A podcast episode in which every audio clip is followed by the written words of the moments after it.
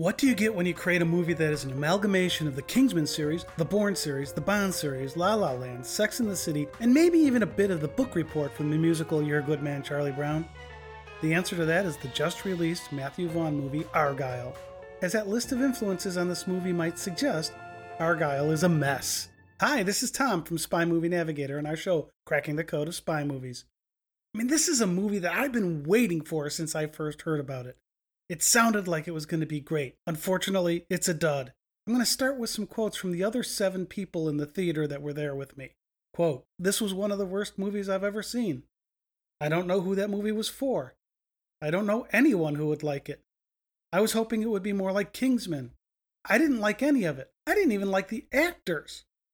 When we do these no spoiler reviews, our goal is to give you enough for you to decide whether or not a spy movie is worth your time and money those quotes probably give you a clue as to where this episode is heading. Now, normally I can find something in a spy movie to like, and I'm finding it a mission impossible to come up with something to like in Argylle. And yes, that mission impossible that I put in there was an attempt at bad humor.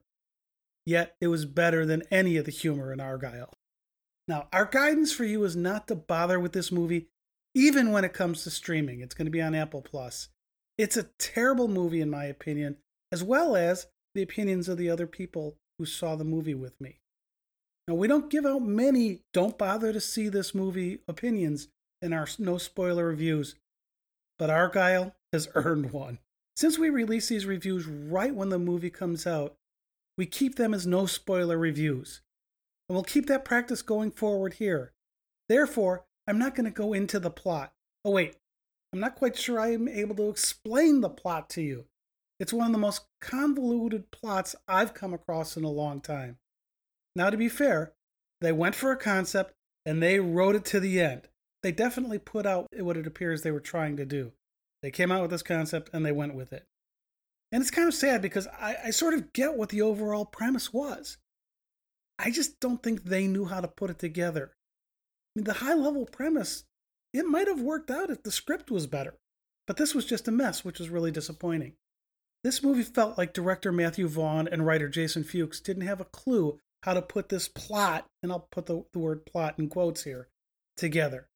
Plus, it seemed they just wanted to spend time linking to their other previous movies.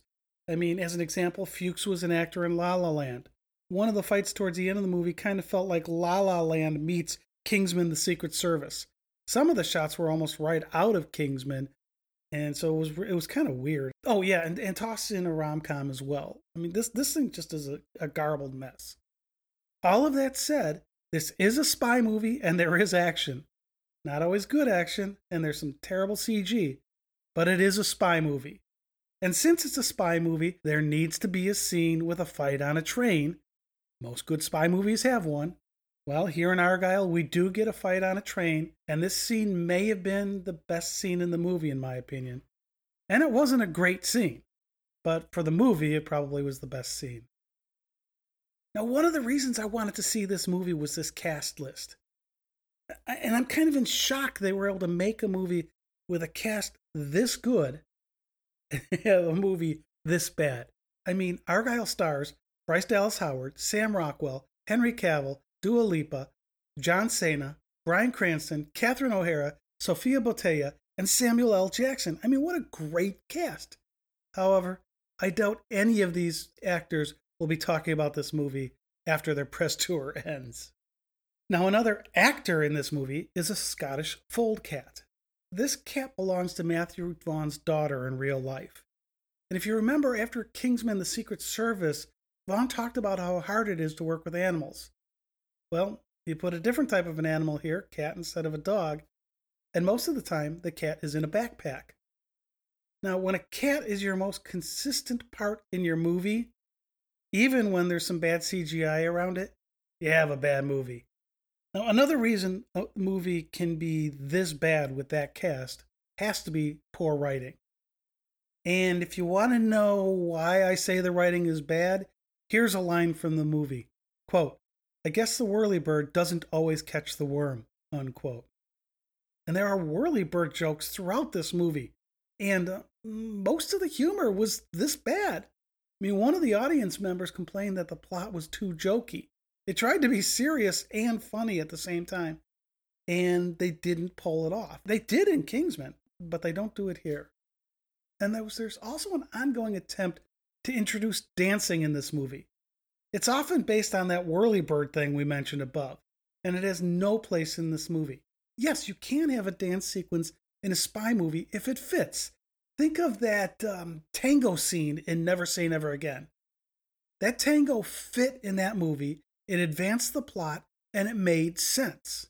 Here in Argylle, the attempts at dancing just fell flat. Oh, wait, I just thought of something that I thought was good in Argylle. Unfortunately, you see it in the trailers. The spies in this movie are not the glamorous, absolutely stunning actors we see in most spy movies. And they play on that and comment on it in the plot. Yes, Henry Cavill is in this movie, but I don't want to give away his role. But if you think about most spy movies, the spies are very good looking. I'm not trying to cast any aspersions on the two leads here, Sam Rockwell and Bryce Dallas Howard, but they don't give off the same vibe as a Henry Cavill or Pierce Brosnan or a Gal Gadot in this movie. And that was by design. And it's the only thing in Argylle that worked for me. In our podcast episode we did with the CIA operative Andrew Bustamante, he talked about how a spy should blend in and seem like a normal person not walk around in a tuxedo unless it was called for. So I guess there, that's a positive of this movie. They played the spies as normal people. And that worked for me. Too bad they ruined it by including that line about it in the trailer. Now, one other thing I want to point out as Matthew Vaughn normally does, there is an end credits scene not too far into the final credits. And I heard more than one person say words to the effect, they didn't just do that. Well, I'm going to keep this no spoiler, but if for some reason you watch this movie and you stick around for the end credits, I'd be shocked if you don't cringe when you see the end credits scene. Now, finally, I referred to the song The Book Report from the musical Your Good Man Charlie Brown at the beginning of this episode. And again, I don't want to give away the plot, and this is really kind of a stretch, but in that song, the character Schroeder revises his report while writing it, and then he goes off on tangents. The book reports on Peter Rabbit, and he goes off and talks about Robin Hood. And then he gives us the line, as you can tell from the story of Peter Rabbit, which this report is about. He had to remind us what his report was about. It kind of felt like that happens in Argylle. It goes off on tangents and comes back to remind us that this is a book about the series Argylle. I mean, just ugh. All right, as we said in our opinion, Argylle is a waste of your time and money. In fact, this may surprise regular listeners of this show, but I think Argylle is much worse than the James Bond movie Die Another Day. And that's saying something. As you know, I hate Die Another Day.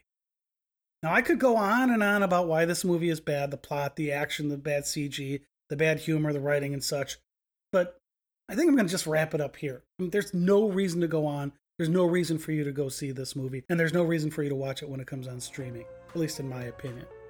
So that's a wrap of our review of the just released spy movie Argylle. If for some reason you do go see this one, and we don't recommend you do, please let us know your thoughts at info at spymovienavigator.com. We'd love to hear from you. This has been Tom from spymovienavigator.com and our show, Cracking the Code of Spy Movies. Be sure to check out our other podcast episodes on your favorite podcast app. Thanks for listening. We appreciate you spending time with us.